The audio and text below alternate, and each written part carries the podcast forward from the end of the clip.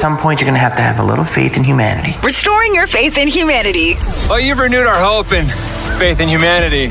Here's Brew with all the feels. Yeah, last week I told you about this guy, Ron Nessman, a uh, former truck driver who unfortunately has found himself homeless out in Southern California. He saved a baby in a stroller from rolling out onto a busy highway.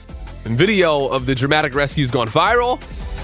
Bunch of praise for Ron coming from all over around the world. At the time of the incident, he was attending a job interview at a nearby Applebee's, trying to get back on his feet. And I'm so happy to report he got the job, as he should. He was hired as a dishwasher at the Victoria, uh, Victorville Applebee's restaurant.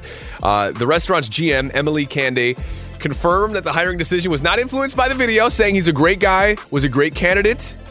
Nessman struggled with depression, and he's he's thankful for a chance at redemption. He says, I'll learn everything I get. So, with that in mind, you know, I appreciate the opportunity that Applebee's has given me. I wish he had a GoFundMe set up. I just love people like this and these stories. I will keep an eye on that and see if, uh, oh, it has been. I just, I just saw the update. Um, there is a GoFundMe to help him kickstart his new life. Oh my God, I gotta link this up. Audacy.com slash brew. That's giving us all the feels.